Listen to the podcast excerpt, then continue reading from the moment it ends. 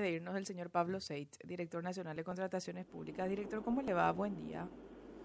Cintia, Benjamín, muy buenos días, muy buenos días a toda la audiencia.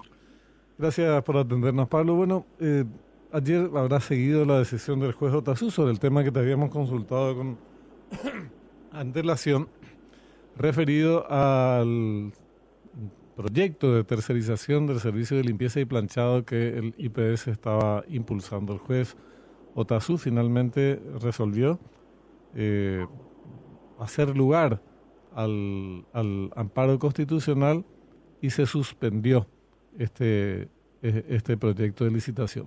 ¿Cómo queda la cuestión en términos administrativos? ¿Cuál es el papel, si es que cabe, le cabe algún papel a la Dirección de Contrataciones en este tema en particular? Bien, Benjamín, eh, no estoy al tanto, por supuesto sí estoy al tanto de la decisión general a través de los medios de prensa, pero no estoy al tanto todavía del contenido íntegro de la sentencia emergente del amparo.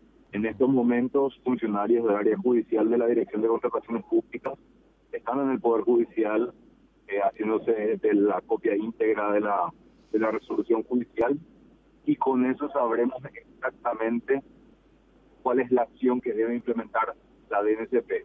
En líneas generales, por supuesto, el procedimiento no puede avanzar hoy claro, día.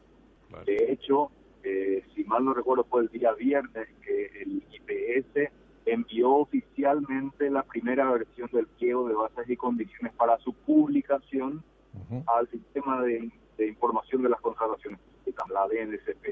Uh-huh. Y la D N C P tiene hasta hoy día, martes, para expedirse sobre esa primera versión. Ya tenemos una cantidad importante de observaciones detectadas, pero con esta eh, resolución emergente del juicio de amparo, la cuestión ya eh, pasa a un segundo plano en cuanto a observaciones, y lo más relevante es dar, orden, dar cumplimiento a la orden de suspensión del procedimiento. Uh-huh. Y, y una vez te pregunto, porque no, no, porque desconozco absolutamente la cuestión administrativa, pero una vez que eh, el juzgado dice, esto se suspende, ¿Mm? eh, los órganos, como el caso de la Dirección de Contrataciones Públicas, que ya tenía el pliego de bases, como decís, la, la versión de, del Instituto de Previsión, ¿paraliza también sus actividades o puede seguir con el estudio de, del contenido por si hay alguna acción, no sé, de apelación por parte eh, del I P S, o qué otro tipo de acciones se podrían plantear para retomar el proyecto?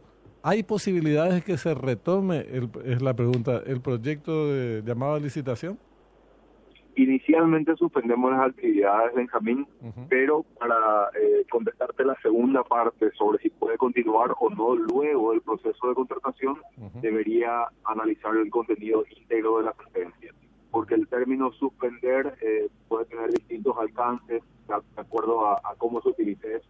Suspender mientras que dure un análisis administrativo, puedes suspender, dar de baja totalmente el procedimiento. Oh, sí, Esa bien. respuesta la podrá tener, la podré tener, perdón, cuando tenga eh, la, la resolución íntegra y analicemos al cien por ciento, eh, sin perjuicio incluso de tener que hacer alguna consulta, algún tipo de, de intervención judicial para verificar el alcance de la resolución, si es que cabe. Esa es una posibilidad que se vea analizada procesalmente. Ya. Sobre otro tema, director, le escuché el fin de semana al ministro secretario de la Presidencia, al señor Juteman, presentando un informe de contrataciones públicas en donde se señalaba que no existe nada anómalo, ningún abultamiento en la cantidad de licitaciones que se hacen en esta transición versus en las anteriores. Y eh, mostraba el, el, el documento incluso. Ese documento, eh, imagino que salió de, de, de contrataciones públicas, ¿no? Sí, sí, salió del sistema de contrataciones públicas eh, y uso a, a propósito el término sistema porque es un informe que se generó a partir de la base de datos eh, que traía disponibilidad a toda la ciudadanía. Uh-huh. En general, en general, si hablamos de cantidad de procesos y montos de procesos a mayo de cada año de, de transición, de enero a mayo, no tenemos una, exactamente, de uh-huh. enero a mayo de los periodos dos mil trece, dos mil dieciocho, dos mil dieciocho. dos mil veintitrés no tenemos eh, no tenemos diferencias relevantes en los números referidos. Uh-huh. Y en, en ese informe no se analiza, director, la naturaleza y la el, el monto en particular. de, de los periodos? Eh, el análisis fue hecho eh, de los cortes de, de procedimientos de, de, perdón, de, de transición del periodo eh, presidente Franco, presidente Cartes, presidente Cartes, presidente Abdo, presidente Abdo, presidente Peña. Ajá. Y, y, y se analiza la, la naturaleza de las convocatorias, qué tipo de convocatoria. Perdón, es la que se... No había escuchado. Sí. No, no, no, no se analiza la convocatoria, por eso decía, en líneas generales, hablando solamente de grandes números, no tenemos una situación que podría describirse como anómala. Uh-huh. Tendría y... que, que ingresarse al mundo del análisis ya particular de cada caso, a los efectos de ver si estamos conformes o no con cada procedimiento de licitación, así como decíamos la semana pasada, que clasifiquemos en dos grandes grupos, las licitaciones que tienen algún indicio de irregularidad, alguna observación, alguna denuncia, usemos los canales de la, eh, la Dirección de Contrataciones Públicas o cualquier otro ente de control, donde ahora sumamos a los amparos también, ¿verdad? Uh-huh. Como es el caso de I P S. Y para los procesos que no tienen ningún tipo de inconveniente en cuanto a su regularidad, usemos a la mesa del equipo de transición para analizar si conviene prorrogarlos, suspenderlos, terminarlos, así como están, o, o, o darlos de baja al cien por ciento. Uh-huh. Sería interesante observar, eh, en base a la data, digo, que ofrece Contrataciones Públicas, la naturaleza de las convocatorias y hacer esa comparativa, director. Hay sorpresas ahí interesantes. Sí, se puede, se puede hacer ese análisis.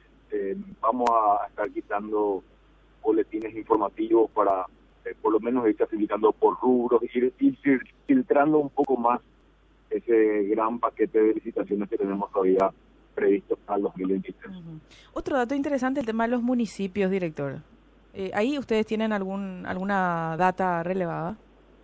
Sí, sí, sí. De, tenemos los mismos datos de todas las licitaciones que hace la Administración Central también para los municipios. ¿Cuál es el, el principal problema? Y se dio ahora con el análisis de la Contraloría respecto a alimentación escolar en municipios. Uh-huh. Los municipios tienen una desconexión total con el sistema integrado de administración financiera, con el presupuesto general de gastos de la nación. Esa desconexión permite que los municipios puedan pagar a sus proveedores sin pasar por el sistema de contrataciones.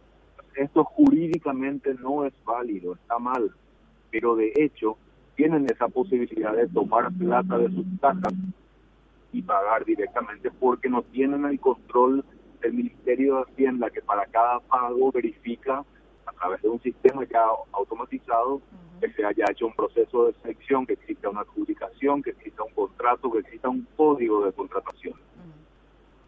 Tenemos, por supuesto, una, una enorme cantidad de municipalidades que sí se adecuan a lo que dice la Ley de Contrataciones Públicas y cumplen con el proceso. Pero ahora vimos en el informe de Contraloría que hay una cantidad muy relevante de contrataciones municipales, nada más y nada menos que de alimentación escolar, que no pasaron por el sistema de contrataciones públicas. Y eso significa en alimentación escolar no pasar por la mesa técnica integrada por el Ministerio de Educación, el Ministerio de Salud, el I N A M, el I N T N y Contrataciones Públicas para verificar todo el cumplimiento de los aspectos técnicos alimenticios y los aspectos procesales burocráticos del trámite de compra de alimentación escolar. Es así. Gracias, director, por su tiempo. Muy amable, como siempre. Por favor, muchas gracias a ustedes por el espacio. Hasta pronto. Hasta luego, señor. Hasta pronto. Pablo Seitz, director nacional de Contrataciones Públicas. Tenemos que hacer otra pausa por Universo.